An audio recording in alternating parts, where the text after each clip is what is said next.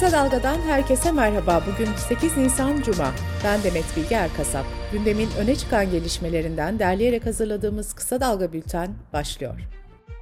Gazeteci Cemal Kaşıkçı'nın Suudi Arabistan'ın İstanbul Başkonsolosluğu'nda 2018'de öldürülmesine ilişkin 26 sanıklı dava dosyası, Adalet Bakanlığı'nın olumlu görüşü üzerine Suudi Arabistan'a devredildi. Savcılık, geçen haftaki duruşmada Türkiye'deki yargılamanın sonuçsuz kalacağını savunarak davanın Suudi makamlarına devredilmesini talep etmişti. Adalet Bakanı Bekir Bozdağ da bu konuda mahkemeye olumlu görüş bildireceklerini duyurmuştu. İnsan hakları örgütleri ise davanın Suudi Arabistan'a devri halinde cinayetin üstünün kapatılacağı yönündeki endişelerini dile getirmişti. Cemal Kaşıkçı'nın nişanlısı Hatice Cengiz karara itiraz edeceklerini söyledi. Cengiz şöyle konuştu. Bu kararı kabul etmemiz mümkün değil. Alınan karar siyasi bir karar. Türkiye'nin bu davadan 180 derece dönmesi büyük hayal kırıklığına uğrattı. AKP Genel Başkan Danışmanı Yasin Aktay da karara tepki gösterdi. Kaşıkçı ile yakın arkadaş olduğu bilinen Yasin Aktay, 4 yıldır bu dava ile yatıp kalkıyorum. Çok üzgünüm. Belki de benim bilmediğim bir şeyler vardır dedi. Kaşıkçı davasının Suudi Arabistan'a devredilerek fiilen kapatılması dünya basınında da geniş yer buldu. New York Times gazetesi haberi şöyle verdi. Bu karar Türkiye Cumhurbaşkanı Tayyip Erdoğan'ın ülkesinin Suudi Arabistan'la ilişkilerini iyileştirme amaçlı çabalarıyla eş zamanlı alındı. CNN'in internet sitesinde yayımlanan haberde de Erdoğan şu anda Riyad'la ilişkilerini onarmaya çalışıyor yorumuna yer verildi. Uluslararası Basın Enstitüsü ise kararı kınayarak rahatsız edici bir geri dönüş olarak niteledi. İnsan Hakları İzleme Örgütü'nün direktörü de Twitter hesabından yaptığı paylaşımda Umarım Suudi Veliaht Prensi Türkiye'nin ekonomik krizden çıkmasına yardım eder dedi. Zafer Partisi Genel Başkanı Ümit Özdağ'ın Cumhurbaşkanı adayı olması için Mansur Yavaş'a çağrıda bulunmasının ardından ilk değerlendirme CHP Genel Başkanı Kemal Kılıçdaroğlu'ndan geldi. Halk TV'den Fikret Bilay'a konuşan Kılıçdaroğlu şu ifadeleri kullandı. Cumhurbaşkanı adayı olarak bir CHP'li önermesi güzel bir şey. Buna memnun oldum. Kimin aday olacağı konusunda ise anahtar altılı masada. Altı lider adayı belirleyecek. Kimse merak etmesin, bu kötü gidişatı durduracağız. Kılıçdaroğlu, Macaristan seçimleriyle Türkiye'deki durumun karşılaştırılması konusunda da şu değerlendirmeyi yaptı. Altı rakamı dışında ortak bir yön yok. Bu nedenle böyle bir karşılaştırma yapıp Türkiye'de seçimleri iktidar kazanır gibi bir çıkarımda bulunmanın gerçeklerle bir ilgisi yoktur. Bu iktidarı önümüzdeki seçimde göndereceğiz. Macaristan'a bakıp boşuna heveslenmesinler. Macaristan'ı 12 yıl yöneten Viktor Orban'a karşı 6 muhalefet partisi ittifak oluşturmuştu. Viktor Orban ise seçimleri %53 oy oranıyla kazanmıştı. Cumhurbaşkanı Recep Tayyip Erdoğan'ın kendisine beşli çetenin tahsildarı diyen CHP Genel Başkanı Kılıçdaroğlu'na açtığı 1 milyon liralık davaya bir yanıtta CHP milletvekili Ali Mahir Başarır'dan geldi. Başarır, bu beş şirket bize dava açmıyor, bize bir şey söylemiyor. Beyefendiye ne oluyor merak ediyorum. Neden 1 milyon liralık dava açıyor dedi. MHP lideri Devlet Bahçeli partisinin oyunu düşük göstermekle suçladığı anket şirketlerine tepki gösterdi. Bahçeli, anketleri yaparken CHP Genel Merkezi'nde mi dolaşıyorsunuz yoksa Kandil'de mi geziyorsunuz ifadesini kullandı. Anayasa Mahkemesi eşi Can Dündar'ın yanına gitmek üzere Atatürk Havalimanı'na gelen Dilek Dündar'ın pasaportuna iptal olduğu gerekçesiyle el konulmasının hak ihlali olduğuna hükmetti. Anayasa Mahkemesi'nden çıkan bir başka kararda tutuklu ve hükümlülerin gönderdiği ve aldığı mektupların ulusal yargı ağı bilişim sistemine kaydedilmesiyle ilgiliydi. Yüksek Mahkeme bu uygulamayı özel hayata saygı hakkının ve haberleşme hürriyetinin ihlali saydı. Kripto para borsası TODEX'in sahibi Faruk Fatih Özer, şikayetçilerin zararını karşıladığına dair dekontlar sunarak etkin pişmanlık talep etti. Özer'inde aralarında bulunduğu 21 kişi hakkında 3 ayrı suçtan 40.564'er yıla kadar hapis cezası istemiyle hazırlanan iddianamede mahkemece kabul edildi.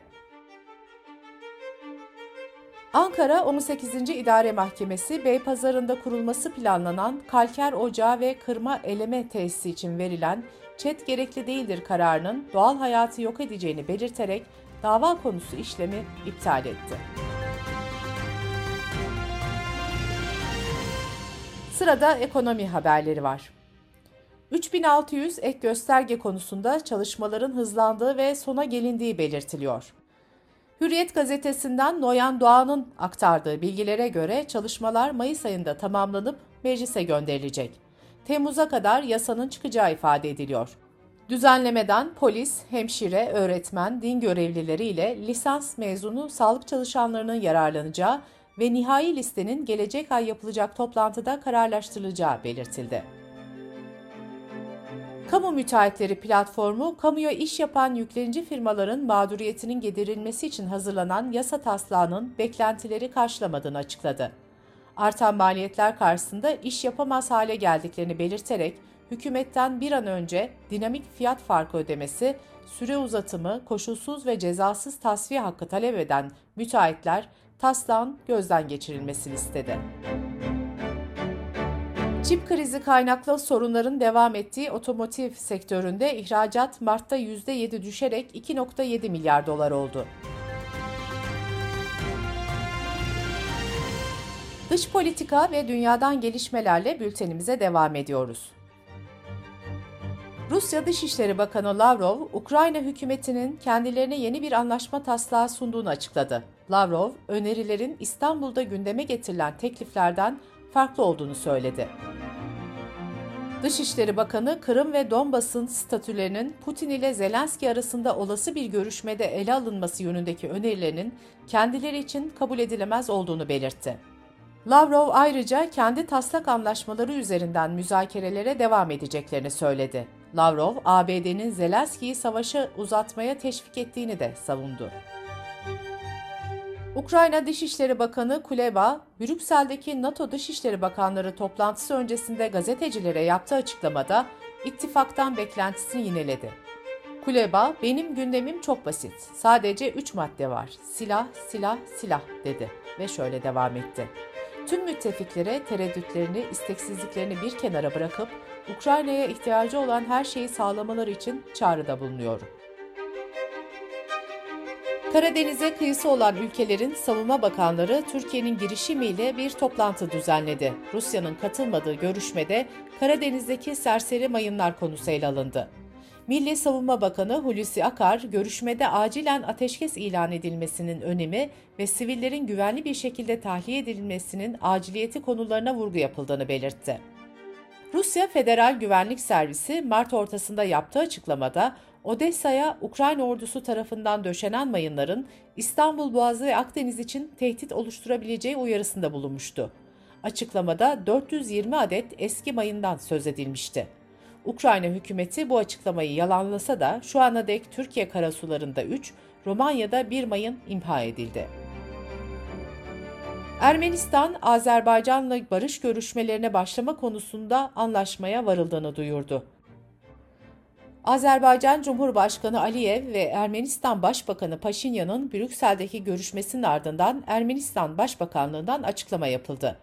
Açıklamaya göre iki ülke barış görüşmelerinin hazırlıklarına başlanması için Dışişleri Bakanlarına talimat verdi. Aliyev ve Paşinyan Brüksel'deki ilk görüşmesini Aralık 2021'de gerçekleştirmişti. Avrupa Birliği'ne üye 11 ülke Rusya ile olan enerji bağımlılığını sonlandırmak için yeşil enerji hedefini açıkladı ve iklim değişikliği müzakerelerinin de hızlanması çağrısında bulundu. İsveç'te yapılan bir araştırmaya göre COVID geçiren kişilerde sonraki 6 ay içinde kan pıhtılanması riski artıyor. Araştırmacılar COVID'i ağır geçiren, hastanede tedavi gören ve hastalığa ilk dalgada yakalanan kişilerin yüksek risk altında olduğunu saptadı. Almanya Sağlık Bakanı COVID-19'a yakalanan kişilerin karantinaya girmesine yönelik zorunluluğun kaldırılması kararının hata olduğunu söyleyerek söz konusu karardan geri adım attıklarını açıkladı. Bültenimizi kısa dalgadan bir öneriyle bitiriyoruz. Türkiye'de gündem ekonomi ekseninde devam ediyor. Mehveş Evin arka planda kadınları gözeten daha eşitlikçi ekonomi politikaları neden gerekli ve nasıl uygulanabilir sorularına yanıt arıyor. Mehveş Evi'nin podcast'ini kısa dalga.net adresimizden ve podcast platformlarından dinleyebilirsiniz. Gözünüz kulağınız bizde olsun. Kısa Dalga Medya.